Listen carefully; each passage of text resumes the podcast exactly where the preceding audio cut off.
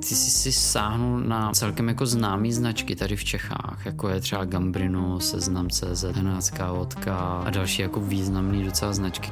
Režiséra jste neudělá kurz, ale to, že řekneš, že jsi režisér. Ale protože každý režisér máme svoje nějaký režisérský ego, tak už znám toho klienta, znám ten jazyk, znám prostě ten styl, jak to oni jako chtějí, jak se s nima komunikuje a tak. Já si nemyslím, že jsem moc dobrý, když jsem jenom prostě ten, co hlídá rozpočet a říká, tohle nejde.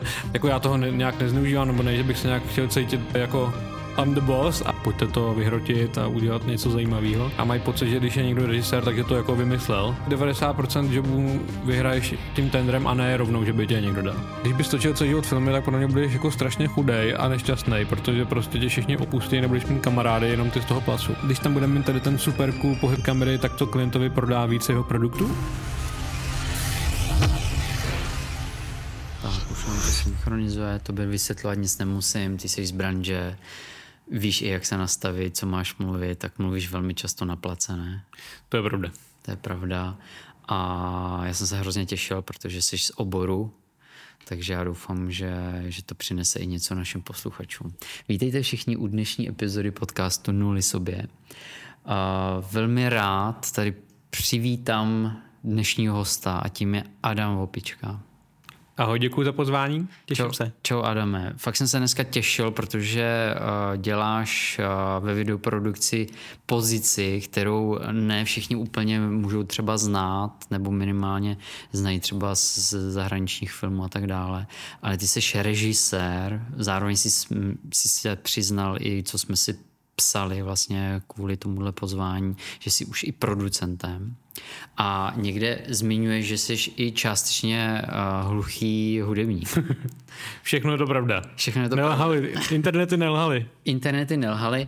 Uh, Některé informace, co mi na tebe vyběhly na Google, tak uh, jsem se díval, že jsi byl i emař. Je to tak? Byl jsi takový jako do tohohle stylu? Mm, kdysi jo, jako upřímně. Asi když mi bylo tak 16 až 18, tak uh, já jsem bydlel vedle Petřína a tam byly ty emo srazy. ok, takže jste ji zúčastnil. No, měl jsem normálně patici, měl jsem černý vlasy a uh, blondětý melír. Uh, nosil jsem proužkovaný růžový uh, tričko s dlouhým rukávem a mm, jo, to jo, ale já jsem ještě předtím třeba měl období grunge, Nirvány, vlastně na tom jsem začal. Okay. Tam to byly zase manžestráky, že jo, a nebo pak bondětý vlasy a tak, no. Všechno jsem si prožil. Všechno jsi si prožil. Já bych chtěl ještě jenom zmínit, ty jako režisér, tak ty jsi si sáhnul na celkem jako známý značky tady v Čechách, jako je třeba Gambrino, Seznam CZ, Mapy CZ, Hanácká vodka a další jako významný docela značky, které hýbou, hýbou světem nejenom tady v, vlastně v Čechách, ale jako i po Evropě. No, a ty máš vlastní videoprodukci, ve které pracuješ.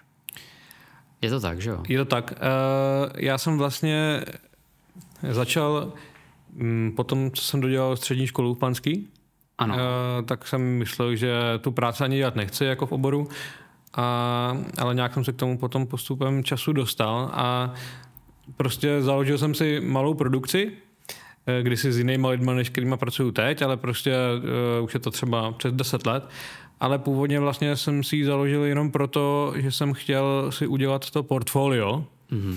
a myslel jsem si, že vlastně díky té produkci budu mít nějaký malý joby, eh, ty udělám pořádně, díky tomu budu mít dobrý portfolio jako režisér a můj hlavní cíl byl dělat pro ty velké produkce, prostě pražský, ty velké reklamy a ono se to jako nějak začalo dařit a já jsem si i původně myslel, že vlastně to skončí tak, nebo můj cíl byl, že jednoho dne ta moje produkce jako skončí, nebudu ji řešit, protože prostě ona bude směřovaná na low budget, mid budget věci a já vlastně zůstanu jako režisérem. To byl můj plán, ale... A ty jsi i začínal jako rejža, když jsi si zakládal tu produkci, nebo Jo, já jsem dělal takový to, jako, jako takový ten video making, že děláš oboje prostě, no. Že točíš, režíruješ, máš kameru, prostě chodíš různě, co ti kdo řekne. Mm-hmm. To já jsem tomu říkal točby prostě, no. OK, a ty jsi to zakládal se svým nějakým nynějším parťákem? Nebo to si No, ono se to hodně uh, promíchalo za ty, za ty roky, uh, že vlastně původně jsme, úplně, úplně původně jsme chtěli být jako kreativní studio, který dělá všechno, fotky, videa, weby, design, prostě PR.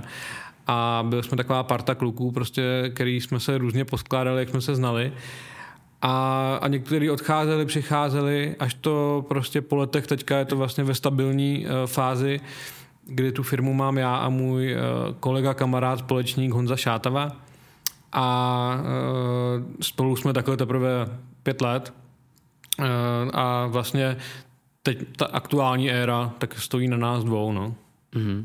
Takže ty jsi se teďka momentálně teda dostal z té pozice režiséra na toho producenta. Máš na starosti teda ten, ten běh té produkce. No, ono, ono je to jako mm, více, z více důvodů. Vlastně hodně dlouho ta moje produkce Flux Films fungovala tak, že mm.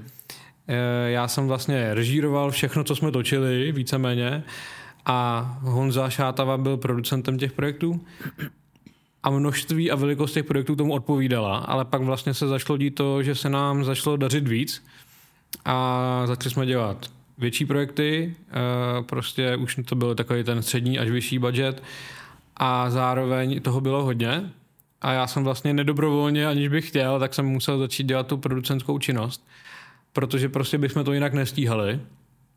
A, ale vlastně jsem se v tom docela zlídnul.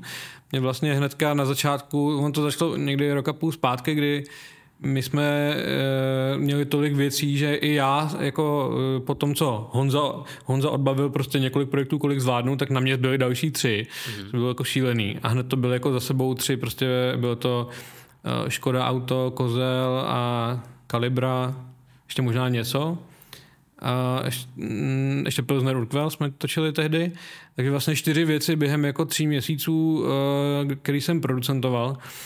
A vlastně eh, já jsem to bral hrozně jako zajímavou změnu toho rytmu, kdy eh, ty jako producent jsi vlastně hlava toho projektu, jsi vlastně jako ten zodpovědný za tu produkci, jsi hlavní parťák pro toho klienta, nebo pro tu agenturu. A eh, no a vlastně jak to na mě bylo jako hozený, tak já jsem se s tím nějak musel poradit a nejvíc, nejdřív bylo zajímavé to, že ty režiséři, který jsem na to buď jako nabídl, nebo prostě jsme na, to s nima, na tom s nima spolupracovali, tak eh, byli kluci, co mě všichni znali, protože režiséři tady na tom písečku se všichni znají. Takže jsem musel vysvětlovat, že jsem parťák, kámoš a ne konkurent. A uh, dělali jsme třeba Škodovku s Pavlem Soukupem, což je prostě jako ostřílený reklamní režisér a nakonec to bylo vlastně super, jakože mm, jo, teď na začátku bylo takový tření, že jo, a tak, ale protože každý režisér máme svoje nějaký režisérský ego, ale pak vlastně, když, když to začalo jako sedat, tak jsme zjistili, že to je obou straně prospěšný, jo? že vlastně já na pozici producenta jsem zkušený režisér, tak je to vlastně pro něj možná lepší, než že je to jenom zkušený producent. Mm-hmm. A, no a pak naopak třeba na další projekty jsem uh, vzal režiséry, který nebyli třeba tolik známí v tom reklamním světě a díky tomu, že jsem jako režisér pro třeba Asahi jako Pilsner Kozel a tyhle ty značky natočil dohromady prostě přes 20 různých kampaní, uh, jako spousta menších jako a některý větší, tak už znám toho klienta, znám ty, uh, ten jazyk, znám prostě ten styl, jak to oni jako chtějí, jak se s nima komunikuje a tak. A mohl jsem vlastně tím režisérům to jako s tímhle pomoct a oni mohli zase přinést uh, ten svěží, jakoby mladý režisérský přístup. Takže cítíš v tom ten benefit, že jsi začal jako rejža a teď jsi tím producentem, že dokážeš se navnímat na tu situaci? Jo, já si myslím, že je to benefit jak pro mě, tak pro ten projekt. Jakože vlastně i ty klienti často, když třeba experimentují v tom, jakýho si vyberou režiséra, tak potom uh, tam mají furt mě jako nějakou i kreativní oporu, že nejsem jenom prostě ten, co hlídá rozpočet a říká, tohle nejde. A, ale vlastně jsem tam i jako ten, kdo jim umí poradit po té kreativní stránce, což si myslím, že je vlastně fajn. Ok, hele, pojďme, pojďme posluchačům vysvětlit ten rozdíl mezi režisérem a producentem. Jo, klidně můžeme začít eh, tím producentem, že teďka jsme ho hodně uh, zmínili, že jo. vlastně je tou hlavou. Jaký, nej, nebo takhle, jaká náplň práce producenta je jako každodenní chleba? Uh, já, jestli, jestli, jestli ti to nevadí, tak já začnu ještě obklikou okay. malou, že právě lidi si často myslí, že režisér je ten hlavní. Mm-hmm. Jo, ale režisér je najatý člověk. To je prostě profese. A stejně jako takhle spoustu filmů eh, producentuje a režíruje ten stejný člověk, ale dost často ne, dost často prostě režisér někdo, koho vybral, vybrala ta produkční společnost nebo prostě to studio, eh, že se na to bude nejvíc hodit a tak dál. A je to prostě najatý člověk.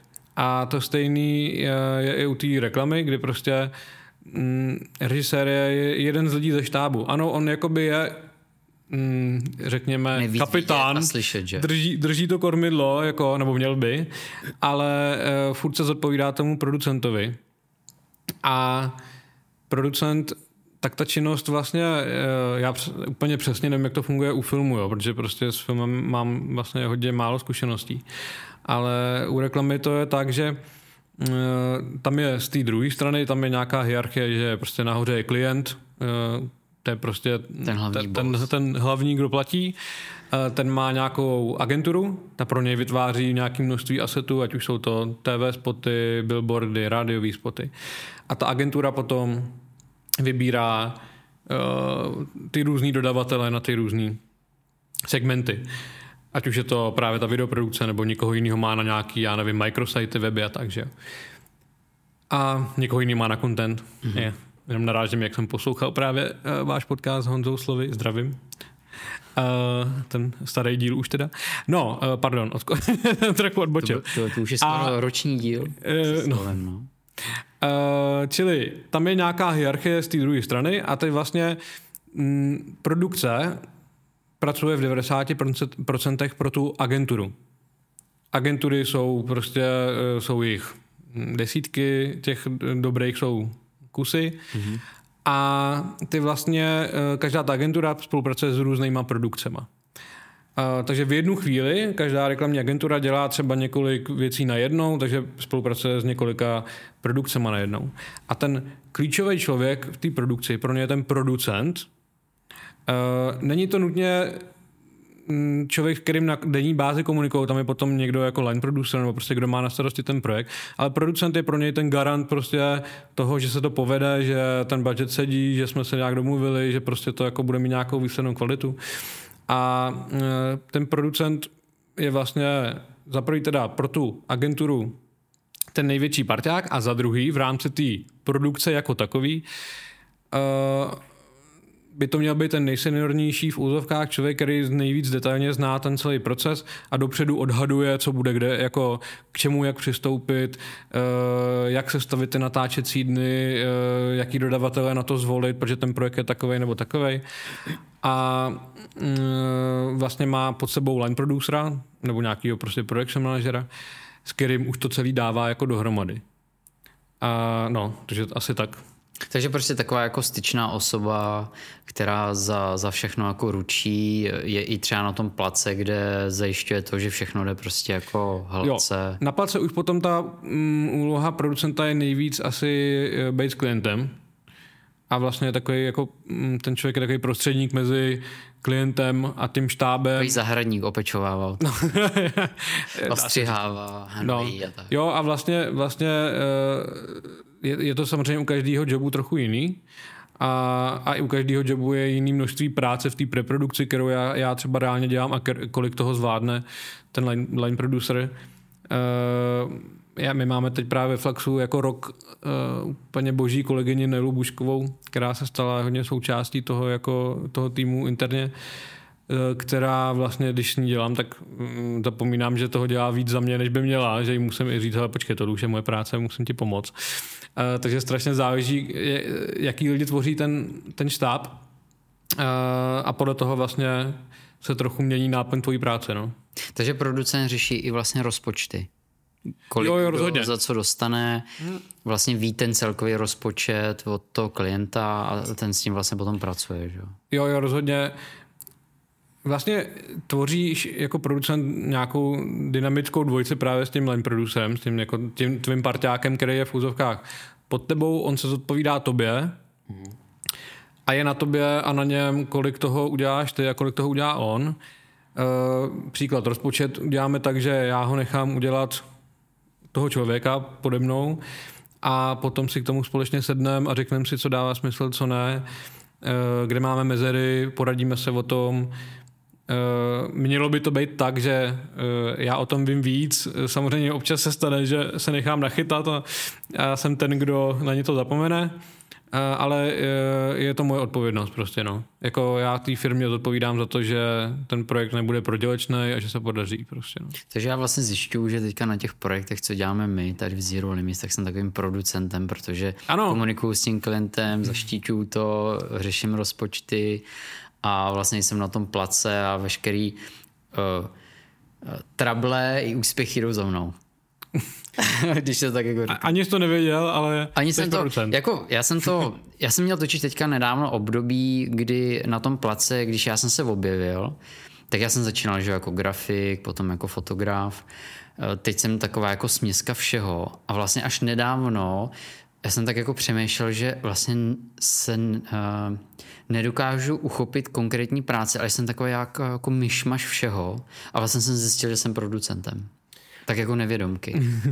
Jo, takže i to je vlastně, jak se teďka o tom bavíme, tak uh, se mi to jenom utvrzuje, že, protože i doma se mi vlastně přítelkyně Rita ptala, hele, co ty vlastně jako děláš jo, na tom no. place, když Mikyho máš prostě, že dělá ryžu, kameru nedržíš, fotky taky neděláš a vlastně jenom lítáš po tom place a já hele, jsem prostě produ- producentem a ona třeba ten pojem vůbec jako nezná, i když to no, slyší, no. ale neví. Ono celkově jakoby, těch různých pozic názvů je strašně moc a mají i proměnlivý jako eh, ten obsah, jo? že vlastně v, v reklamě fakt se jiný, jiný jako pozice jmenují trochu, nebo stejně jmenující se pozice znamená v reklamě trochu něco jiného než u toho filmu, eh, než třeba eh, ve vývoji her, který taky ty pozice mají stejný název, ale obsahují trochu jinou činnost.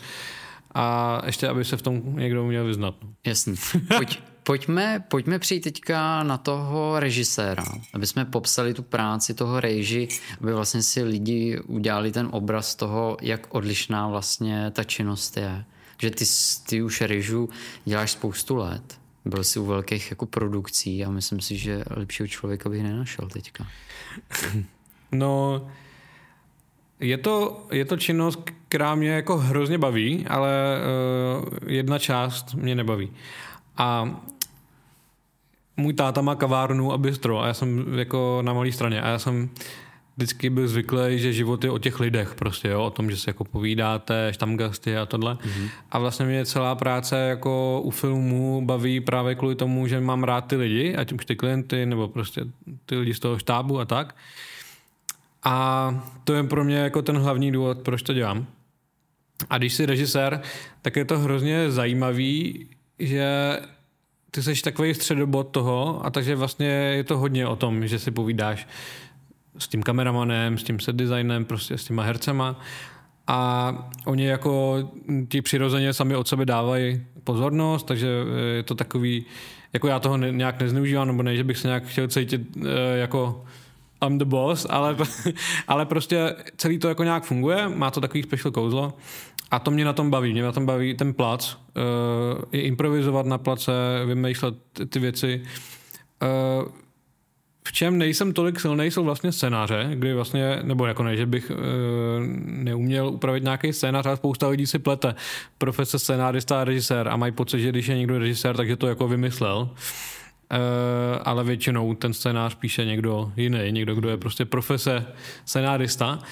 A takže to se často jsem se setkával, že třeba pro mě v rámci tendru někdo chtěl jako domyslet scénář a to mi tolik nejde. Mě jde jako potom už to jako celý nějak uchopit a na tom place tomu dát to kouzlo a fungovat a udělat jako to natáčení hezký, ale prostě jako sednout si ke scénáři, který není hotový a udělat z něj mega skvělý scénář, prostě jako někdy jo, ale není to úplně něco, co, bych, co by mě vůbec bavilo. Prostě. Okay, takže režisér nemusí úplně vysloveně a zpravidla vždycky vymýšlet teda eh, ten scénář.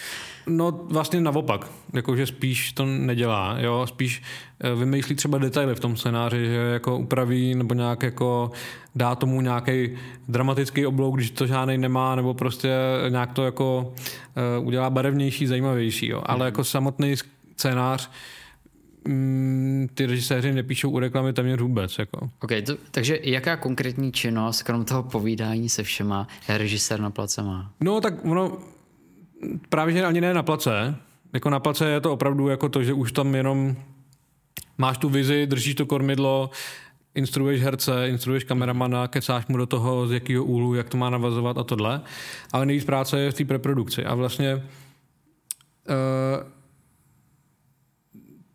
ta, vlastně v té reklamě to funguje tak, že ty musíš psát pořád ty treatmenty, režisérský treatmenty.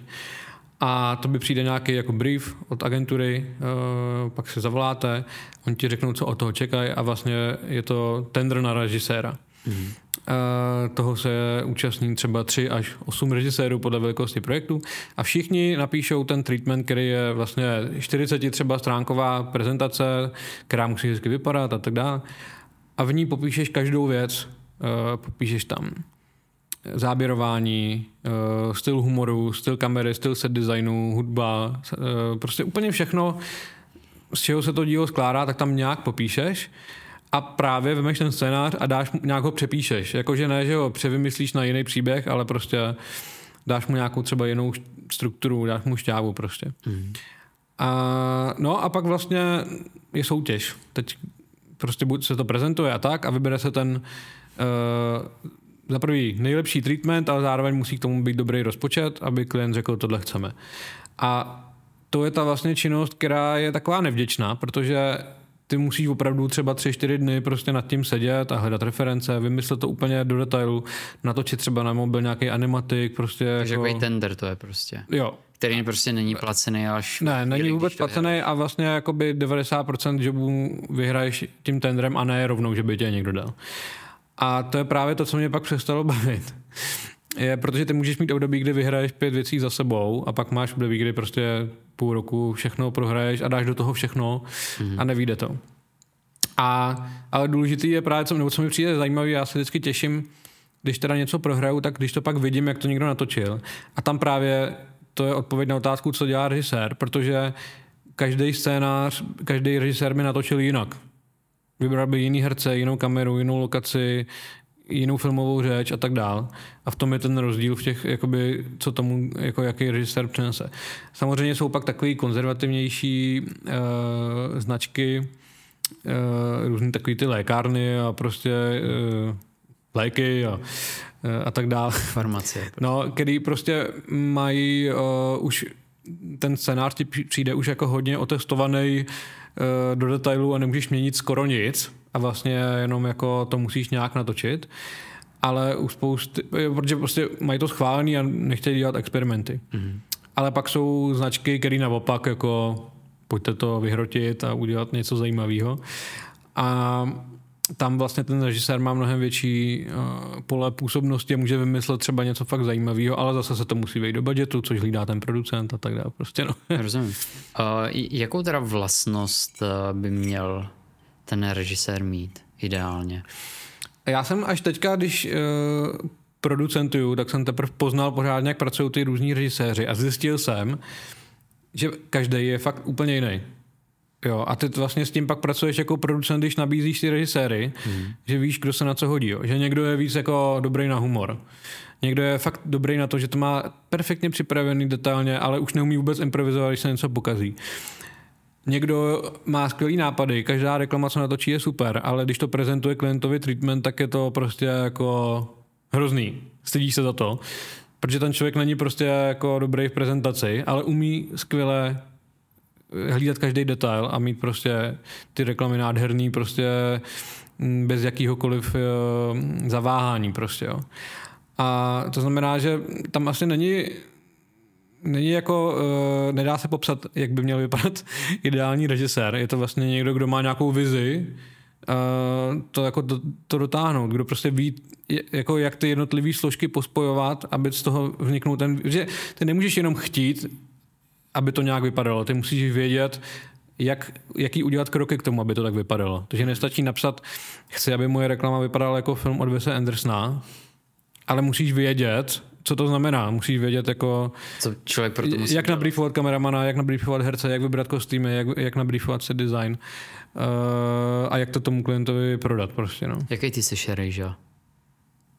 Když si eh, rozdělil teďka ty kategorie, že každý je jiný, tak jaký seš ty?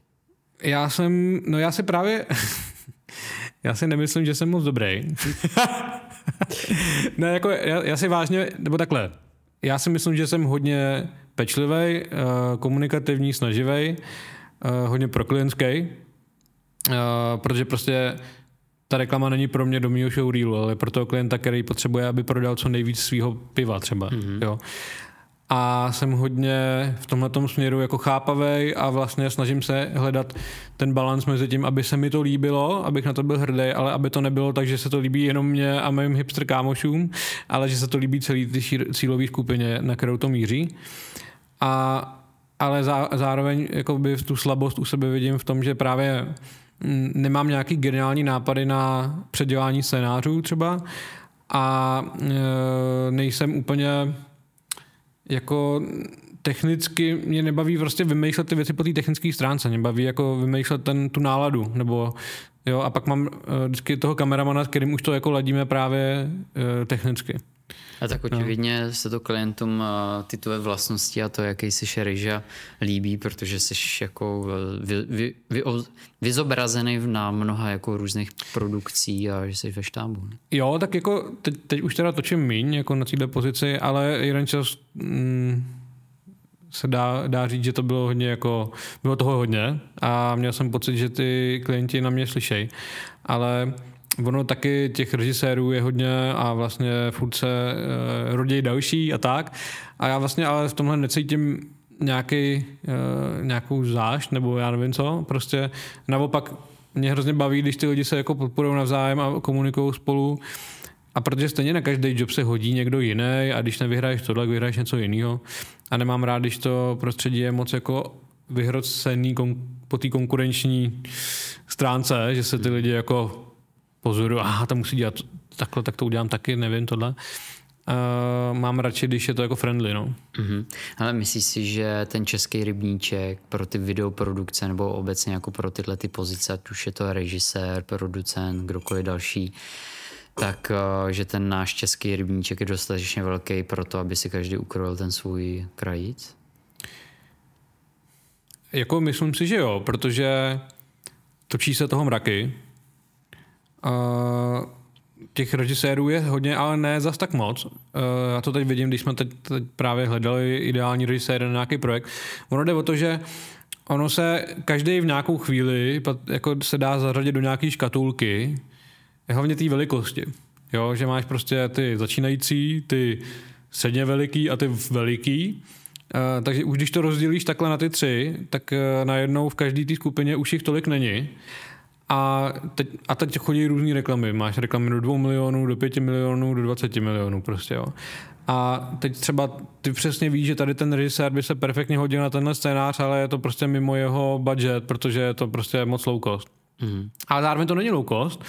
Je to vlastně pro někoho je to úplně super, uh, protože je to přímo akorát na jeho schopnosti, ale ten zase se na to nehodí svým showreelem prostě. Jo. Takže ve finále najít toho správného režisera na, na ten projekt vždycky není úplně snadný, že vlastně jako nevybíráš 50 lidí, ale ve finále nakonec třeba jenom z pěti. Mm-hmm. A, a do toho ne každý má čas, protože mm, musí mít jako čas nejenom na to natáčení, ale spoustu předtím i potom. Uh, takže pak, když jako tomu přečteš ty dostupnosti nebo odečteš, tak uh, vlastně toho tolik není. No. Uh, kdybys Takhle, když by nás poslouchal někdo, kdo by se režisérem chtěl stát, dejme tomu, že má zkušenosti, já nevím, s postprodukcí, má zkušenosti s foťákem, má s kamerou, uh, už někdy i stříhal prostě záběry a tak dále, ale uh, cítí, že by chtěl tím režisérem být. Uh, dokázal bys mu něco jako poradit, co by, jaký, jaký krok by měl udělat k tomu? Hmm. Aby se k tomu dostal nějak jako v co nejkratší době, aby to nebylo třeba za, až za deset let, ale nějak třeba jo, no. výhledově. Jako mě, eh, já bych to rozdělil na dvě věci. Jedna je eh, dělat všechno. Jako nemyslím jako všechny pozice, ale dělat všechny projekty, co přijdou. Protože vlastně, já se to uvědomuji, každých pár měsíců mi to dojde, jak je celý život butterfly efekt. Jo. A vlastně, když bych se teď podíval na všechny klienty, pro které jsme točili za poslední rok, tak u každého dokážu zpětně vytrekovat x let zpátky nějaký moment, kdy prostě někdo mi zavolal a řekl, můžeš teď v létě točit tady tu reklamu za hrozně málo peněz a já jsem řekl, jsem na dovolený, ale dobře. Zrušil jsem dovolenou, jel jsem točit blbou reklamu s blbým scénářem za málo peněz. E, nic mě to nedalo v tu chvíli. Ten výsledek nebyl nic, čím bych se chlubil, peníze žádný nebo malý. A ještě jsem musel zrušit dovolenou. A v tu chvíli bych si řekl, kdybych to vyhodnotil jenom v tu reálnou chvíli, tak si řeknu, tak to bylo vlastně úplně jako zbytečný. Ale najednou vlastně po letech moment, jako z toho teď vzniklo už třeba šest velkých natáčení, které by jako nebyly kdybych tam tehdy nejel. Jakože jsi tam potkal nějaký lidi, kteří... No, no, no, a že vlastně ty kontinuálně potkáváš lidi a ty pak se ti ozvou a ty ozve se někdo další, ten na tebe dá tip. Vlastně to je stejně jako když prostě, když se zavřeš doma, budeš doma co, rok, tak se nic nestane v tvém životě, že jo? A když budeš každý den chodit ven mezi lidi, tak se budou dít nějaké věci. A to je vlastně úplně ten jako základ toho principu. Já vím, že to zní hrozně banálně, ale vlastně jako eh, č- člověk se často rozhoduje, jestli na něco kejvnout. A Samozřejmě, když už jsem v nějaké situaci, kdy máš hodně práce, tak už se jako vybírat, ale na tom začátku mi přijde důležitý jako chodit do všeho. A já naopak i vlastně, už když jsme úplně na začátku nebyli, tak jsem chodil do hrozně moc věcí, které kolegové si ťukali na hlavu, proč dělám, prostě zase tady někomu pomáhám, ale vlastně ve finále se to k něčemu hodilo. Hmm, takže doporučuješ ten connecting na začátku. Jo, hoď furt něco dělat. A no. ještě pojďme zkusit víc jako upřesnit tu pozici režisér, co by vlastně jako měl začít dělat, víš, jako jestli by měl hmm. uh, víc delegovat lidi nebo chodit na nějaký kurzy. Já jsem teda životě na žádném kurzu nebyl, ale u mě to prostě bylo o tom, že jsem nejdřív dělal ten videomaking, prostě jsem točil a režíroval a to byly takové ty malé zakázky. A pak prostě najednou přišly trochu větší, kde jsem taky ještě režíroval i dělal kameru. No a u jednoho projektu jsem si řekl, no tak já se o svůj honorář s někým rozdělím a on bude kameraman a já budu režisér. A to bylo taky, takový projekty, u kterých tomu klientovi to bylo úplně jako šumák, jestli to někdo vůbec režíruje. Jemu šlo mm-hmm. o to, mhm. že to někdo natočí. Chápeš? Takže ty jsi sám vlastně jakoby stanovil, že jsi režisér a takhle jsem udělal třeba pět věcí a už jsem se někde měl, měl jsem napsaný Adam Opečka režie prostě a v tu chvíli už uh, jsem vlastně oficiálně o sobě mohl říct, že jsem režisér a pak mi třeba najednou právě i jiný produkce, když dělali low cost spot, tak řekli, hele Adam, ty vlastně režíruješ, tak my tě nabídnem. Mm-hmm. No a takhle vlastně jsem dělal zase najednou pět jako trochu větší věcí a najednou někdo z té ještě větší produkce řekl, hele ten Opička něco dělá, tak mu tady dáme už vlastně jako televizní reklamu. Co, risknem to? Tak jo. Mm-hmm. Jak ty to vůbec dlouho děláš? A tu pozici? Vůbec jako režiséra? Jak jsi v té branži dlouho namočený? No, já vždycky zapomínám, že už mi je 33, jo, když jsme třeba 25. A od 22 asi, no, takže to bude tak 10-11 let. 10-11 let. Tak to už je jako dlouhá, dlouhá cesta. Ono totiž dneska ta doba, jak je urychlená, tak nikdo nechce dávat jako moc, eh, nebo nikdo nemá moc trpělivosti na, na ty dlouhé cesty. Takže ty doporučuješ prostě se hodně jako seznamovat s lidma, eh, zkusit prostě i toho, toho kameramana, potom zjistit, když máš eh, spoustu práce, tak to začít jako víc jako delegovat, no. dostávat se pomalu na ty, ty mm, eh, funkce, které Režiséra maj... neudělá kurz, ale to, že řekneš, že jsi režisér. Mm-hmm. To je jako by celý. Ty prostě můžeš zítra napsat na svůj web, to je takový, že jsi režisér a budeš. Takový proces mekáči. Začneš, začneš toho nádobí přes ty hranolky, až vlastně jsi tím manažerem, že jo, a potom deleguješ, kdo no. má dělat ty burgery a tak dále. Ale jako jo, jo, a vlastně uh, a je to pak jenom o tom, jak ty dokážeš přesvědčit tu produkci jinou, že uh, tě má na ten job vzít. Já třeba mám pár kamarádů, kteří jako dlouho chtějí být fakt jako jenom režiséři, ale dělají tu chybu, že chodí do všeho i na jiných pozicích, že tady dělají herce, tady kameramana, tam něco. A jsou přitom mega šikovní, talentovaný, ale někdo jakoby je v úzovkách nebere vážně na ty režisérské pozici, protože mají pocit ty lidi, že dělají tyhle ty lidi, o kterých mluvím, že dělají všechno. Mm-hmm. A to je pak jako spousta kameramanů začíná jako AC, jako ostřič. A trvá to dlouho, než vlastně pak, když se najednou rozhodnou, že už budou DOP, prostě, že už budou jako kameramani, tak eh, trvá dlouho, než eh, naučí všechny ty produkční a producenty, už mi nevolejte jako na ACho, já mm-hmm. už mhm. jsem DOP. A, a to je vlastně na každém, aby tohle jako uměl ten, ten přerod prostě nějak zvládnout prostě. Takže ty musíš mít přerod, že se z videomakera staneš prostě režisérem, no. Ok, myslíš si, že by třeba pomohly i nějaké jako filmové školy na ty, ty posty? Že ty, ty... Jako v reklamě určitě ne. Jo, v reklamě... Ty máš se sebou, že jo, no, Jako mám střední panskou, ale jakoby podle mě to nemám, jako já tu školu mám rád a vzpomínám na ní rád, ale má to podle mě minimální vliv na to, jako co dělám za práci, jo, protože mm, já jsem opravdu, když jsem byl na té škole, tak mě zajímala jenom hudba a úplně jako veškeré uh, hodiny obrazové technologie a zvukové technologie jsem úplně ignoroval, bylo mi to jedno. A, a pak já jsem po škole šel dělat na několik let do Kytar.cz, prostě produktového manažera. A pak mi přišlo divný, že musím každý den pípat pí, píchačku, prostě jako v kolik jsem přišel, tak jsem dal výpověď a začal jsem točit videa pro kamarády, prostě jako tady za tři tisíce, tady za litr prostě.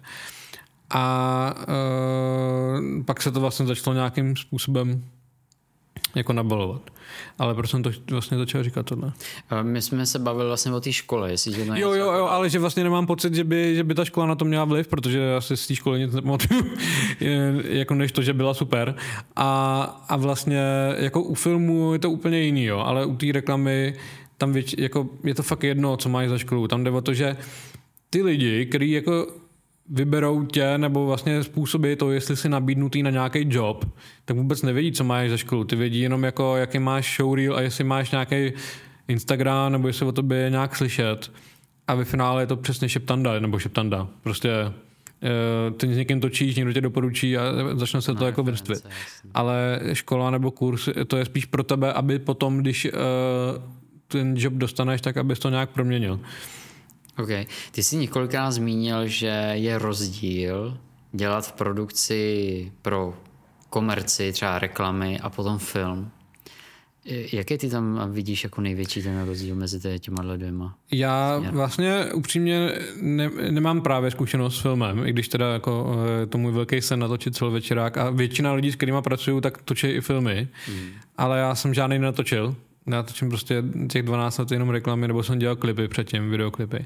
Mně je to právě záhadou, jak vždycky jako jsou schopný ty filmové stáby za zlomek peněz natočit prostě film, uh, protože jako samozřejmě ty ceny jako v stábu jsou trochu jiný u toho filmu a tak. Ale, jsou nižší nebo vyšší? Je v... No u filmů jsou nižší, jo, jako... Uh, Takže je to větší role, jo? Reklama je, je vlastně super v tom, že je to rychlý, a za víc peněz. Mm. Jo, vlastně ten projekt od začátku do konce netrvá většinou víc než dva měsíce, jako někdy jo, ale většinou ne. Film trvá tak čtyři roky, že jo, nebo pět prostě od vývoje až po premiéru. Uh, takže to no, jako jenom kamarád, co točí filmy, tak vždycky, uh, když natočí další film, tak si pak musí najít další jinou manželku, protože ta, ta současná to s ním nevydrží, takže... Okay. Uh, Bez peněz se většině pryč, jo. No, není, není to prostě jednoduchý. OK, protože jako já cítím, že spoustu lidí, co jsou jako v produkcích, tak hlavním snem nebo takým směrem je se dostat do těch filmových jako produkcí. Asi těžko, těžko to nebude říct, o Já si myslím, že takhle, jako upřímně si myslím, že super oboje, že jakoby když bys točil celý život filmy, tak podle mě budeš jako strašně chudej a nešťastný, protože prostě tě všichni opustí, nebudeš mít kamarády, jenom ty z toho placu. A e, když to budeš kombinovat s reklamou, tak to je právě ta cesta, protože na té reklamě můžeš e, si vydělat nějaký peníze a pak vlastně dělat ten film, kde jich vyděláš míň a nějak si to rozložit prostě, jo. Hmm. Ale e, na filmu fakt nezbohatneš prostě, no. A čím, čím to je? Že to také stojí. No tak těma penězma, že jo, protože prostě reklamu platí klient, který platí jako on, ti, on zaplatí dost peněz za tu reklamu, ale samozřejmě třeba 50krát víc za ty média, za nasazení v televizi, eh, na, na online a tak. A ty peníze tam jsou adekvátní, prostě ty odpovídají tomu, že ty děláš pro ně nějakou komerční činnost. Když to film je furt jako umělecká činnost, části placená že jo, eh, fondem, eh, pak máš nějaký prostě partnery, product placementy a tak dál. A pak máš ty lidi, co přijdou do toho kina, ale prostě je to jako trochu jiná prostě disciplína, že jo. Mm-hmm. Jak hodnotíš českou versus zahraniční produkci? Hmm. Myslíš si, že, že česká jako filmová nebo seriálová prostě produkce, cokoliv, jako vůbec ta tvorba, jestli aspoň tý uh, zahraniční, že, že máš teďka hromadu platform, máš Disney+, Plus, máš Netflix a já když se na to potom podívám a vidím nějakou jako českou produkci, tak tam ten rozdíl je vždycky jako dost zná. Uh, ono se to začíná trochu měnit, tak nastupuje jako další generace filmařů. Je to i tím, že v Čechách je trochu jiný standard toho, co ty lidi chtějí konzumovat nebo jsou ochotní konzumovat za obsah. A vím si, že furt tady, já nevím, plácnu 80% lidí je spokojená s ordinací v růžový zahradě. Nic proti, jako půlka těch, půlka těch herců jsou mý kamarádi, takže nic proti tomu, ale uh, jako ta kvalita je samozřejmě totální low cost prostě. A uh, ty, ty se díváš na ten díl ordinace a pak začne reklamní blok a každá ta reklama prostě má desetkrát větší production value prostě než eh, ten seriál, protože to vypadá líp, protože to točí na lepší kameru, má to lepší světla, lepší režiséra a všechno. No, pardon, zase nechci nikoho urazit. Uh, teď doufám, že někdo z mých kamarádů nerežíruje ordinaci a jestli jo, tak chápu, že to má svoje uh, mantinely, ten seriál.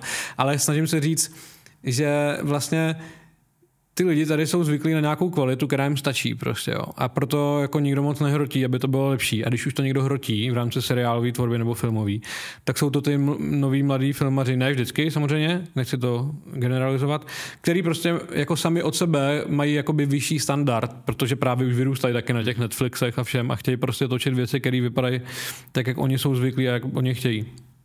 A což samozřejmě ale stojí víc peněz, uh, protože natočit film televizním způsobem, to znamená, že tolik neřeší svícení pohyb kamery a tak dále, mnohem snaží, stihneš mnohem víc záběrů za den, mnohem víc lokací, než když uh, to svítíš uh, a natáčíš jako víc umělecky, víc uh, vy, vy, vy, vy, vy, vypiplaně. No, tak v tu chvíli najednou stihneš půlku záběru za den a každý den stojí nějaký peníze, že jo, já nevím, se počítá 400-500 tisíc za natáčecí den u filmu, nebo nevím, něco takového. Uh, pokud to říkám blbě, tak pardon, ale je to rozhodně nějak tak. A, a teď je rozdíl, jestli jakoby ten film stihneš za 20 dní nebo za 50 dní, uh, tak si to můžeš počítat jednoduše. A, a když chceš mít třeba kvalitní postprodukci, tak tam je taky rozdíl v té ceně jako markantní. Jo. To znamená, že uh, dokud nebyla nějaká, nějaká tla, nějaký tlak na tu kvalitu, uh, tak prostě nikdo neměl potřebu to změnit, protože ty lidi stejně na ty komedie s Langmajerem prostě jdou a je jim jedno, jak to vypadá, že jo? takže proč by to někdo hrotil? A, ale myslím si, že se to hodně teď začíná měnit. Jo? Teď vlastně teď máš kyně jako bod obnovy, úsvit a bratři, všechny tři filmy mega jako kvalitní po filmarské stránce vždycky takhle jednou za čas prostě najednou jako výjdou super zajímavé filmy v těch seriálech, taky toho byla spousta, že první to spustila, myslím, Pustina na HBO, to byl takový první jako seriál, který si lidi říkali, ty vole, jako wow, protože mm. právě v srovnání s těma jako ordinacema a ulicema tak to najednou bylo něco jako pořádného, ale toho pak bylo samozřejmě daleko víc. Česká televize uh, točí taky v posledních letech jako strašně dobře udělaný seriály. Ale je to, je to části i proto, že když se podíváš pak na ty tvůrce, tak jsou to dost často jako mladí lidi z té nové generace prostě filmařů, no, který už mají jako jiný nároky sami na sebe. Mm, takže vidíš prostě tu přidanou hodnotu v těch mladých lidech, kteří se prostě tlačí do, do té naší branže a který prostě v tom vyšším standardu už. Rozhodně jo, ale jako říkám to s pokorou a úctou k těm starším, eh, který žili v jiném kontextu a, a tak dál. A zase, eh, až mě bude 60, tak tady budou jiný, který ne, jim nebudu ani rozumět, jak mluvěj a uh, budou zase mít úplně jiný styl a já budu ten za Zenitem, to je asi nějaká přirozená věc, takže to nemyslím vůbec nějak jako, že bych hejtil tu původní tvorbu, nebo tu, tu tvorbu prostě, co bývala. Mm. Uh, se vší pokorou a úctou. Myslíš si, že ještě v té branži jako setrváš nějaký pátek? Nebo už jsi někde, že jsi tak jako řekl, že už uh, jsi na pokraji vyhoření, že tě to třeba jako vyhoření. No, jako já myslím, že jo. Takhle, otázka je, co bude s AI a prostě tady ty věci. Uh, Bůh co bude za 10 let, za 15, mm, za 20. Mm. Já si myslím, nebo co bych chtěl, aby tady Flux Films uh, a mý partiáci, aby jsme tady byli vlastně už jako navždycky. Neberu to jako nějaký startupový projekt, který chci střelit. a je to naopak něco, co chci budovat a mít prostě celý život. A takže eh, myslím si, že jedině eh, se mi snad, teda doufám, že se mi podaří to, že budu mít nějaký pasivní příjem, že budu moct právě třeba točit ty filmy a nesoustředit se jenom na tu práci, jako aktivně dělat ty reklamy. Ale samozřejmě bych třeba dělal rád i jiné věci mimo, no. Kde je ten klíč úspěchu vybudovat kvalitní a úspěšnou produkci? Protože vy jste taky, že jo, nějaký uh, kdy jsi začínali, museli jste začít vlastně od nuly, teď jste v nějaké fázi, kde to vaše portfolio, když jsem se tam na vás díval, tak uh, je fakt jako nabušený, děláte pěkné věci a fakt Děkujem. ty produkce jsou jako veliký, že ne všichni úplně se na takovouhle velikost dostanou. Kde je ten klíč úspěchu? Co jste dělali třeba jinak oproti jiným produkcím, že jste se dostali tam, kde jste? No, je to já, jenom jako o vytrvalosti, o tom, že prostě jo, jako dřeš jako, jako kůň? Nebo? Takhle já, já osobně mm, se vší zase pokorou já se považuji za hodně poctivého člověka a vlastně to byla nějaká moje filozofie od začátku, že ty věci děláme hodně prostě poctivě. Uh, hodně poctivě ke, ke klientům i k těm dodavatelům. Samozřejmě určitě vznikly za ty roky různé nedorozumění nebo různé prostě věci, které nevyšly podle plánu, ale vlastně jako to hlavní, jak jsem mluvil o tom mým tátovi, že má tu kavárnu a bistro a vlastně je to celý o těch vztazích, tak eh, já to vnímám stejně. A ta práce celá v té produkci je o těch vztazích, že prostě se znáš s těma lidma z těch jako agentur, znáš se s těma klientama, ale jako ne, že se s nima znáš jako vypočítavě, ale že vlastně jako musí to právě být o tom, že ty upřímně ty vazby nějak jako cítíš a dávají ti smysl a v tu chvíli to pak začne jako fungovat. Takže to je ta jako věc, to je ta jedna vrstva a pak je ta pracovní, kdy uh, ta produkce je jako velká alchymie, kdy prostě uh, ty věci jako se nedají jako jenom předat, že někomu řekneš, jak se to dělá, jak se natočí reklama na Škodovku. Mm. Jak, jako ty musíš prostě si ty věci ošahat a musíš prostě přijít na to, učit se z těch chyb. On to zní jako kliše, ale opravdu to tak je, že prostě jako spousta věcí, co jsme točili, tak byly třeba jako má, pro, pro klienta v pohodě, ale pro nás to byly totální faily, jsme na tom úplně vyhořili, jako finančně a tak.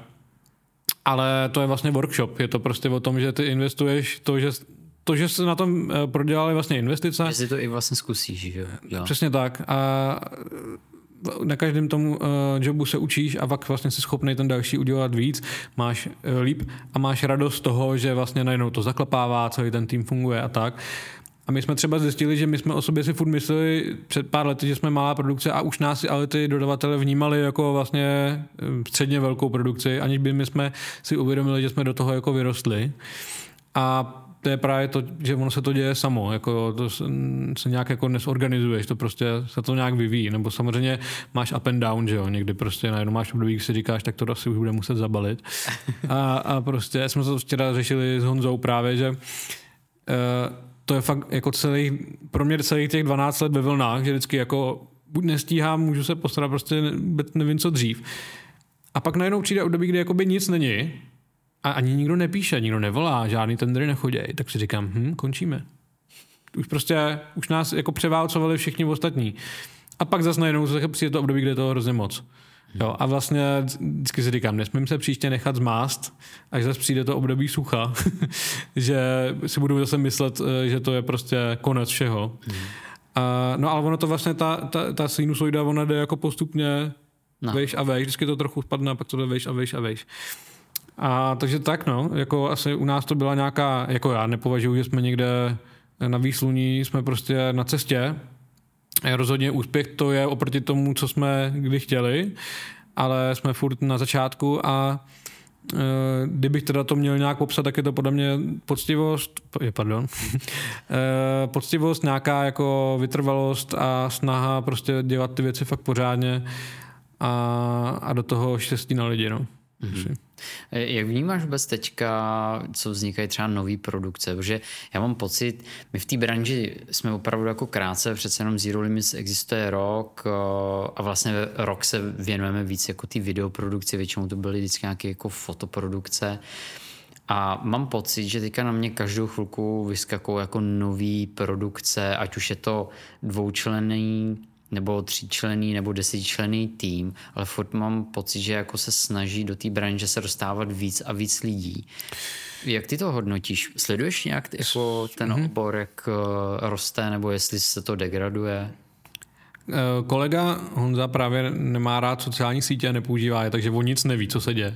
Já e, vlastně se tam furt držím a díky těm sociálním sítím mám přehled, kolik se toho točí, co se točí, kdo to točí. A nemyslím si, že se do toho teď nějak dere víc lidí, to je furt vlastně stejný, jako taky to jde v nějakých vlnách. A není to rozhodně tak, že bych eh, doufal, že vznikne co nejméně produkcí a tak. Vlastně naopak jako ve všech oborech konkurence je zdravá, takže vlastně tě to jako akorát motivuje dělat věci třeba pořádně líp a tak a vlastně uh, asi mi to přijde v pořádku. A ono taky se mění ten trh pořád konstantně, jo? že vlastně dřív se točily jenom televizní reklamy, pak se začaly točit online reklamy, pak se začalo točit content, pak se začalo dělat prostě jako mnohem víc věcí, které jsou na krátkou dobu, jo, že oproti deset let zpátky, kdy prostě velká značka natočila reklamu a používala ji dva roky, tak teď mnohem častěji natočí reklamu a používají tři měsíce. To znamená, že točí toho víc během toho roku, to znamená potřebují víc dodavatelů, takže vlastně mm, jako mám pocit, že stejně jako možná roste počet produkcí, tak asi roste určitě počet toho, co je potřeba odbavit, takže, takže asi v pohodě. A, ale jako jo, samozřejmě je to jedna z věcí, co mě trápí, aby se jednou nestalo, že těch produkcí bude tolik, že nebude mít co vlastně zakázky. Kdyby člověk neměl co žrát, že? Potom. No. Uh, hele, ono teďka v, v posledních pár dnech se hodně diskutuje o tom, že Apple vyšel s videem, nebo s backstage videem, kde prostě na velkých ramenech a ta produkce prostě to natáčela celý na iPhone. Jak ty jsi vlastně zastánce těch moderních věcí, kdy mm, ten iPhone, mám pocit, že se snaží lidi a obecně i klienti tlačit furt jako do popředí, že ti řeknou, na to velkou kameru nepotřebuješ, já si to tady jo. prostě natočím na iPhone. A vlastně i teďka ten Apple s tím vyšel, on by si samozřejmě jako kadil sám sobě do hnízda. No to ale tak Apple tam měl iPhone a měl tam techniku gripovou a světelnou za jako de, eh, miliony dolarů, že jo? Je to tak? No ale třeba jako like to nepozná, že řekne si ty bláho, tak mi to příště natočíte taky na iPhone. Jo, jo a teď, a teď jako v pohodě, jakoby mm, my vůbec nenutíme vlastně, jako ta kamera je to poslední, rozumíš? Ty když eh, se podíváš na jakýkoliv reklamní spot v televizi, nebo tedy Tomáš Šťastný, kameraman by mi dal pěstí teď, že kamera je to poslední, ale chci říct, že... Seri Kubo Šindeláři. Uh, ty se díváš na ten výsledek, tak ty se díváš na jako set design, který někdo postavil, nějakou scénu, dal tam nějaký rekvizity, dal tam nějaký světla, máš tam herce, který někdo režíruje, který má nějaký outfity, máš tam nějaký střih, grading, efekty a tak dál. A ano, máš tam i nějakou kameru, a jestli to je kamera tahle nebo tahle, je vlastně jako jedno, asi musí mít nějaký rozlišení, nějaký objektiv, aby to nějak vypadalo, ale vlastně eh, v tom nevidím vlastně nic jako zajímavého, jo, prostě když chceš natočit reklamu v nějakém stylu, hodí se ti na to nějaký vintage objektivy, Panavision, prostě něco. Eh, když je ti to jedno a je to jako moderní věc, rychlá na socky, tak proč to točit vůbec na kameru? Možná lepší fakt ten iPhone nebo nějaká Sony kamera, prostě Sony Alpha něco. A a za druhý jsem chtěl říct, že teď já jsem to makingu viděl, je to mega super, ale zároveň to už bylo tady před deseti lety, že, jo? že prostě to byla nějaká Bentley reklama na iPhone, prostě černobílá a tak dále. Takže... taky to, Ben. No jo. ale, ale, ale já jsem myslel ještě něco prostě úplně dávno kdysi, jo, že přesně to bylo, i nějaký filmy jsou na iPhone natočený. Mm-hmm. Takže... I teďka český, že jo, o těch reperech, jak se jmenoval? Jo, Banger. Banger, tak no. to bylo taky natočený na iPhone. Jsem nevěděl, protože už jsem moc starý. Pardon.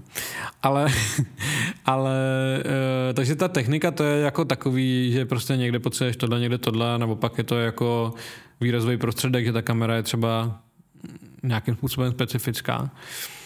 Ale jako je pravda, co, je, co, co třeba hodně jako řeším vždycky, když právě ty máš nějaký scénář, jo.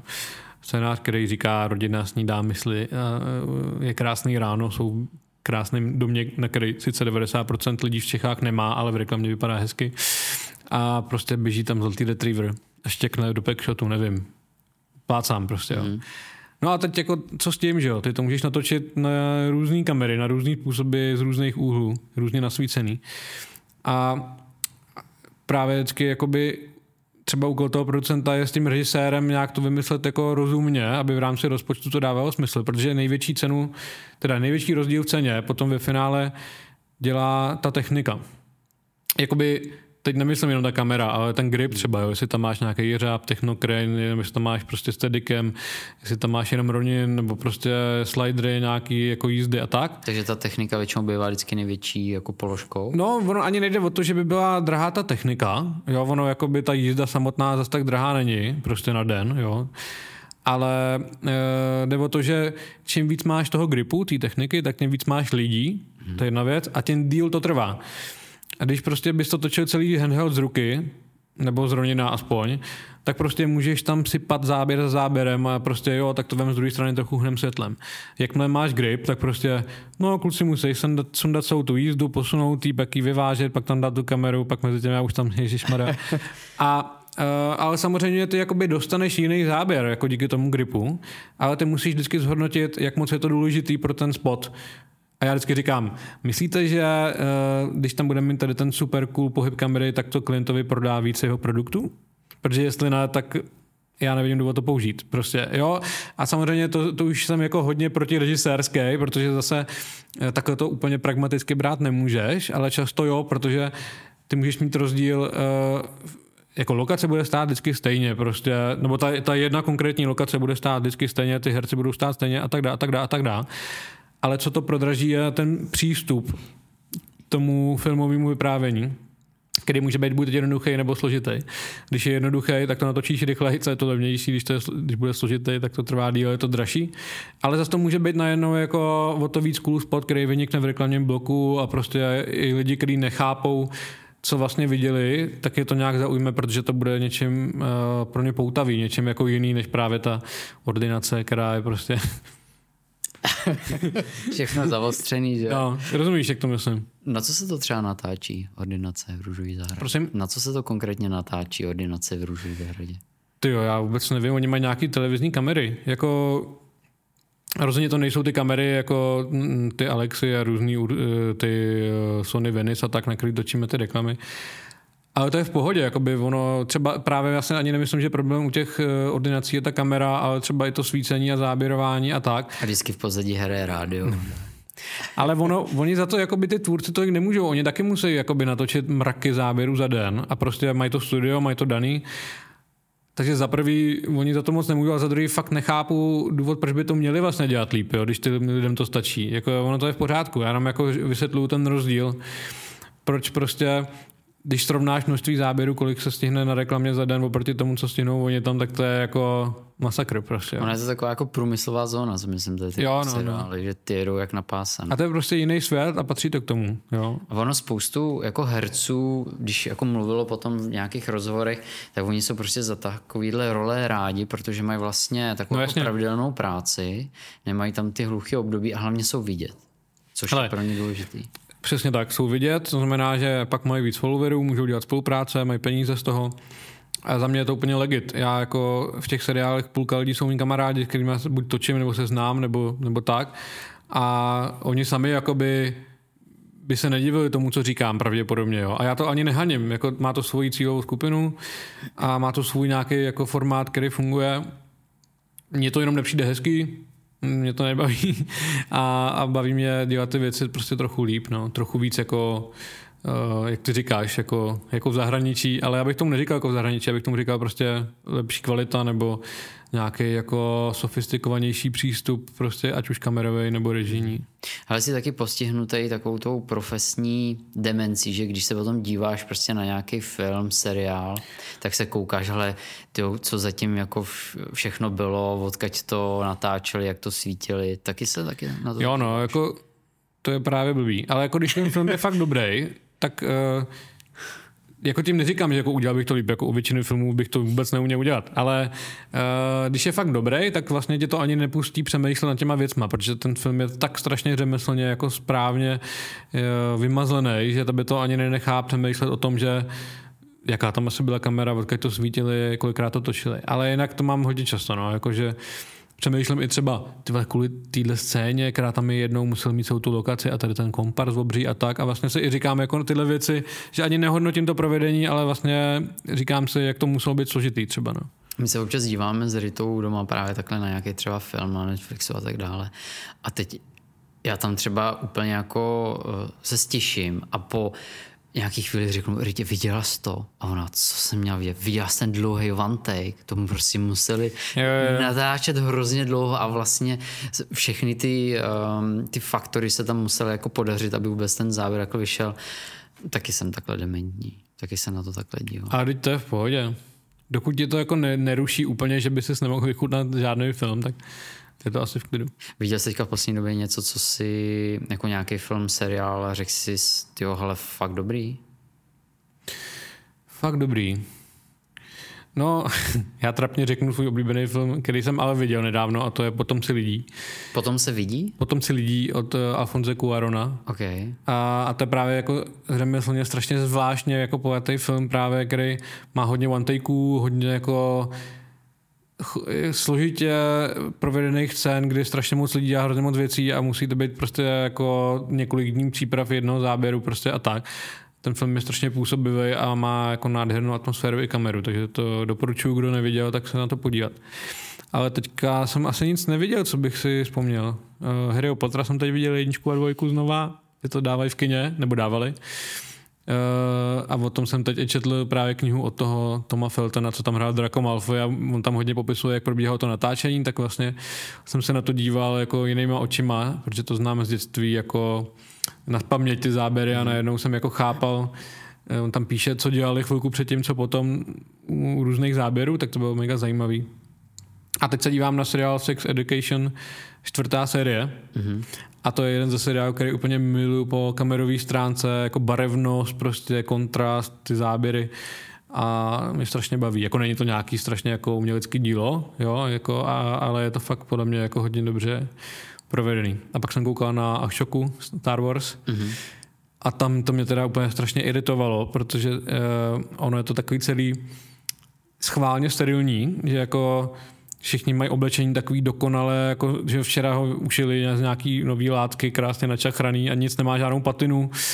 A uh, tam Sabín i Jedajka prostě se probudí v nemocnici x dní po tom, co někdo propíchne břicho a je čerstvě namalovaná, má krásně barevné vlasy. Že? No, no a, a, ale oni, někdo z těch tvůrců vysvětloval, že to je kvůli tomu, aby se to přiblížilo tomu seriálu animovanému Clone Wars.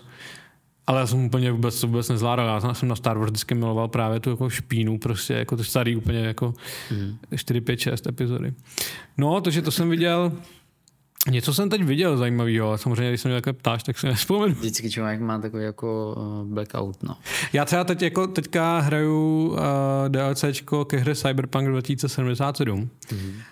a to je prostě po té vizuální filmařské stránce úplně jako něco neskutečného, jakože prostě nasvícení uh, záběry, nebo záběry, on seš jako furt první osoby, ale právě, že je to takový divadlo kolem tebe, co tam ty postavy dělají. A je to jako podle mě fakt po vizuální stránce úplně masterpiece. Mm-hmm.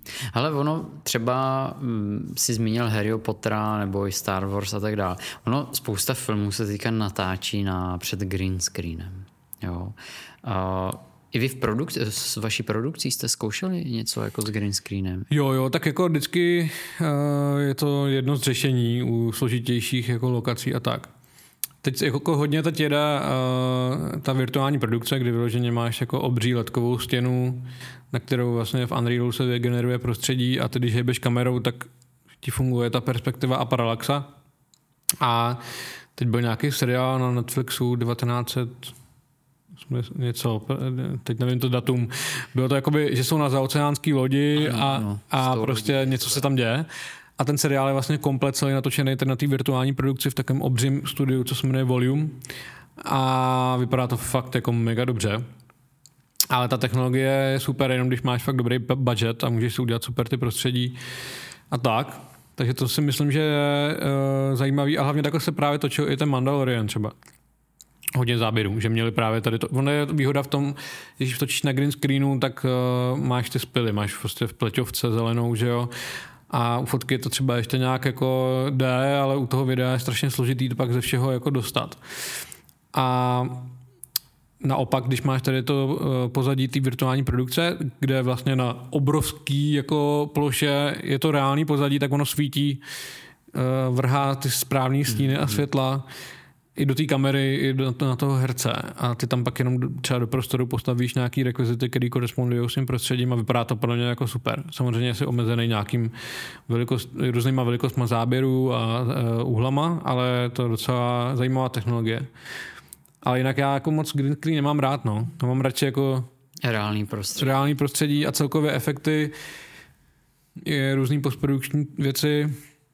Nemám s tím úplně moc dobrou zkušenost, jako uh, z toho důvodu, že mám vždycky jinou představu, než ty lidi, s kterými na tom pracuju. Jo, my třeba děláme jako pravidelně s postprodukcí RUR, kde jsme fakt partiáci a uh, fungujeme skvěle a už jsme udělali několik projektů úplně jako tip top, ale jako stejně to vždycky tak, že strašně jako musím bojovat, abych dokázal popsat tu svoji představu a aby mi bylo doručeno to, co jsem si jako mm. vysnil. A nemám to rád, já mám radši jakoby vymyslet to na place, vyrobit to a vidět to a rovnou to jako udělat a pak jenom řeším nějaký retuše a grading, ale už ne prostě jako že nejdu z placu s tím, že mám prostě 20 záběrů, kde je někdo na zeleném pozadí a vlastně já si to nějak představuju a pak vůbec něco z toho bude prostě. Tam jako ta stejná ta logistika u vymýšlení těch uh, úhlů a vlastně těch záběrů na tom green screenu je, musí být úplně jiná, protože ano. tam si musíš spoustu věcí jako domýšlet a Teď nám začal, začal nějaký koncert, jo? Začal nějaký koncert, ano. Nějaká zkušebna možná tady. Asi jo. A, takže vždycky jsem o tom jako přemýšlel a já bych na to třeba jako neměl hlavu. Víš, jako vymýšlet, taky mám rád no, radši to reálný. Ale to bys nemusel mít, jo, protože ono, tak když máš ty velké produkce, tak tam na to je tým a ty vlastně ve finále, ať, ať jsi režisér nebo kameraman, tak máš tým lidí, kteří ti pomáhají v tom, aby to dávalo smysl. Zvlášť pak samozřejmě tyhle ty jako produkce Star Wars a mm-hmm. uh, Avengers a prostě tohle, tak tam je jako tam je taková, taková prostě jako tak, uh, obří skupina lidí, kteří jako mají na starosti jenom to, aby to, z kterého úhlu, jak to udělat, jak tam svítit, jak tam zrovna udělat něco ve světle, aby to korespondovalo s tím, co se děje v tom příběhu. Že to už je prostě, jsou banda profíků, který to řeší a ty to nemusíš umět, jo.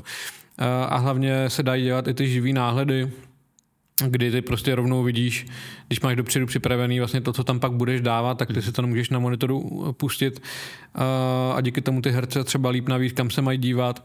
To tam říkal ten Tom Felton v té knížce, že se pamatuje, jak točili ty různé záběry, jak lítají na koštěti. Tom Felton je ten Draco Malfoy. Mm-hmm. A jak prostě seděli vždycky na nějaký tyči, takhle to s nima klepalo, fouká na ně vítr a plus tam někdo takhle hejbal, uh, měl na koště ty tenisák a takhle s ním hejbal, kam se mají jako oni dívat, kde vidějí zlatonku nebo něco prostě, jo. Se musí být všechno jako dopředu už vymyšlený, že jo? No, je, musíš přesně vědět, co si mu děláš prostě, no, nemůžeš moc jako improvizovat, ale právě uh, u té virtuální produkce, jak jsem mluvil o tom, že máš vlastně ty obrovské stěny ledkový, na který se promítá to pozadí, tak tam je nejvíc práce v tomto připravit předtím, že pak už právě nemusíš dělat nic, že ty už to pak jenom natočíš, grading, retuše, čus. No je to taková zase jako jiná disciplína, no. A vím, že vždycky jako tu zelenou nebo nějakou tu barvu dostávat z těch lidí je prostě jako potom pej. Ale to je právě nej, jako umět, musí to umět dobře nasvítit jako tým kameramanský, kameraman s osvětlovačem aby uh, ta zelená byla jako konzistentní zelená, aby nešla do těch lidí, do těch rekvizit a je to voser, no. A my se už pomalu jako blížíme uh, na konec. No, to utíká hrozně rychle, abych si s tebou dokázal povídat asi ještě další dvě hodiny, protože ty, ty témata jsou mi hrozně blízký a, a je to fascinující, co člověk všechno jako musí zvládat a jaká ta alchymie v tom je. Ale ještě bych tě chtěl položit takovou jednu otázku. Jo. Ona možná odpověď bude rychlá. Uh, máš plás, máš produkci, máš tam spoustu funkcí. Jo. U který té činnosti nebo té pozici si myslíš, že nejvíc ten člověk jako na tom place se zadře, jako nejvíc odpracuje? Že máš některé pozice, u kterých jako víc sedíš, někdo tam hmm. prostě lítá od rána až do noci. Ale ono, já jsem právě poslouchal ten díl s Honzou Slovy eh, a on říkal, že vždycky, on, že ho dělá videa, prostě malý, malý štáby a že prostě když někde hraje, tak se říká, kolik tam je lidí a že už mu to přijde možná tu mať. A já jsem si to taky dřív jako říkal, že ty velký štáby, že to je zbytečný, jsou to vyhozený peníze prostě, jo. A ono ve finále jako každý tam je potřeba. Jako někdy tam může být možná, když jste tam 100 lidí, tak pak zjistíte, že tři tam byli navíc, ale, ale jakoby, kdyby tam nebyli, tak můžou chybět, jo. A to je jedna věc. A druhá věc je, že on někdo se nenadře fyzicky, ale třeba se nadře hodně psychicky. Jo. A to je právě to, že uh, já třeba na tom place už tolik nelítám jako někdo jiný, ale musel jsem to všechno vymyslet, aby ty lidi tam měli co dělat prostě. A uh, jako stěžejní pozice na celé natáčení je first AD, nebo prostě uh, pomocný režisér což vlastně je člověk, který mm, kreativně není jako vytížený, ale je to vlastně ten člověk, který říká stop, který říká kamera, který říká akce, to většinou neříká režisér, mm-hmm. Říká to ten AD. A je to člověk, který má na starosti natáčecí plán, to znamená, že prostě vytvoří ty, ten, ten plán, kdy přesně se řekne, kolik minut na který záběr je eh, ten přechod z, jedné lokace na druhou, kdy bude oběd, aby nebyly nějaké pokuty za to, že někdo nemá dlouho oběd a něco, něco. A je to vlastně jako hrozně složitá činnost. Vlastně nikdy nechápu, že to jak tak vyjde. Protože to je strašně abstraktní. Ty musíš jakoby se svýma zkušenostma si říct, kde točíme, kolik tam je lidí, jak jsou ty záběry nároční, co se v nich děje. Aha, tady je produkt, to bude trvat díl, protože ho budou chtít uh, orosit hm, a nebude se to líbit, tak tam dáme víc času. Tady hraje pes, psi, zvířata jsou hrozný, dáme tam víc času. Hmm. Tenhle záběr je detail bez pohybu kamery, stačí méně času. A vlastně jako musíš úplně každou věc analyzovat a dát dohromady přesný plán, který musí nějak vít. A hlavně každý ve štábu je placený za natáčecí den a na to má přes časy. A teďka, když ty přesčasy vzniknou, tak někdy klient je jako zaplatí, když eh, třeba uzná, že hodně do toho kecal, ale když si vůbec nic nevymýšlel ten klient a ty stejně to protáhneš o 4 hodiny, tak nic nedá. A ty třeba nemáš takovou rezervu a musíš to zaplatit. A teďka jako ten klient jako řekne, no to je váš problém a ty to musí brát z nějakého bufferu, tak někdy ti pomůže agentura, někdy ne. Prostě celý ty přesčasy jsou jako téma, protože když tam máš třeba velký natáčení, kde 200 lidí, takový jsem asi neměl, myslím třeba 120, tak hodina stojí, já nevím, třeba 90 tisíc dohromady prostě, nebo no, i víc. Skáče potom. No. Toho přes času, jo. Takže kdyby měl 4 hodiny, tak můžeme třeba půl milionu přes časech. Kdo to zaplatí. no ale takže AD je vlastně ten člověk, který musí uh, on za to ručí ne finančně, ale jakoby svojí ctí. a že vlastně se to nějak stihne. A je to člověk, který uh, furt musí kontrolovat, že všichni dělají to, co mají, že nikdo se nezasekává, že jako že třeba se nestane, že si všichni myslí, že čekají na toho dalšího a vlastně všichni jsou ready. Uh, musí to dobře vymyslet, jo. Musí mít furt energii, musí mít respekt, ale zároveň nesmí ty lidi srát. Je to jako fakt strašně složitá pozice, jako Zvlášť třeba, já to dělám hodně s Terezou Bajerovou, která je holka, takže pro holku ta pozice je ještě mnohem těžší, ale zvládá to skvěle. Pak prostě Pavel Svatun je takový ostřílený AD, který to dělá už jako spoustu a natočil asi 300 filmů. A, a vlastně každý je jiný, jo? že prostě někdo je dobrý v té přípravě, ale na place jako už je třeba průměrný. Někdo je v přípravě, že nemá čas a je to na punk a na place je to hrdina. Jo, ale je to prostě ta nej, nejvíc podle mě jako složitá pozice na tom place je ten AD. OK. Adame, moc krát ti děkuju za dnešní povídání. Já jsem osobně jsem si to hrozně užil. Hltám každý tvoje slovo, protože jo, můj sen je prostě se dostat jako do velké produkce nebo vybudovat ze zero větší produkci, než bych vám chtěl konkurovat, ale třeba se někdy objevíme společně na place. Takže moc krát ti děkuju. Já taky moc děkuji. Že jsi přijal pozvání. Já doufám, že pro vás, pro všechny zazněly nějaké jako nové informace. A my uh, vždycky, nebo říkám to v množím čísle, uh, vždycky dáváme poslední otázku hostovi na podcastu a ta zní, že kdybys měl možnost na billboard nebo na nějakou plochu vylepit nějaký rčení, slogán, cokoliv, aby to uh, vidělo co nejvíc lidí, abys předal nějakou jako message. Co by to bylo za tebe? Život není peříčko. Ale peříčko vlastně, že jo, byl nějaký pořad. Ale na to to nenavazuje. Tak na to to nenavazuje. Uh, tak pod tím se asi taky můžu podepsat, že jo, není peříčko, občas je to prostě řehole a člověk musí zatnout zuby. No, je to takový, vlastně já jsem hodně pozitivní člověk a vždycky, když se něco stane špatného, tak říkám tuhle větu a myslím to tak, buďme v pohodě, o nic, o nic nejde. Okay. Život není peříčko. Super. Ti z vás, co se to dokoukali až sem, tak můžete pod uh, video dát komentář s hashtagem peříčko. můžete... Ale svíkat se nebudem. Eh, svíkat se nebudem. uh, takže aspoň vidíme, kdo z vás to dokoukal až sem. Uh, děkujeme moc krát za přízeň, za poslech a tobě teda ještě jednou děkuju, bylo to fajn. Já děkuju.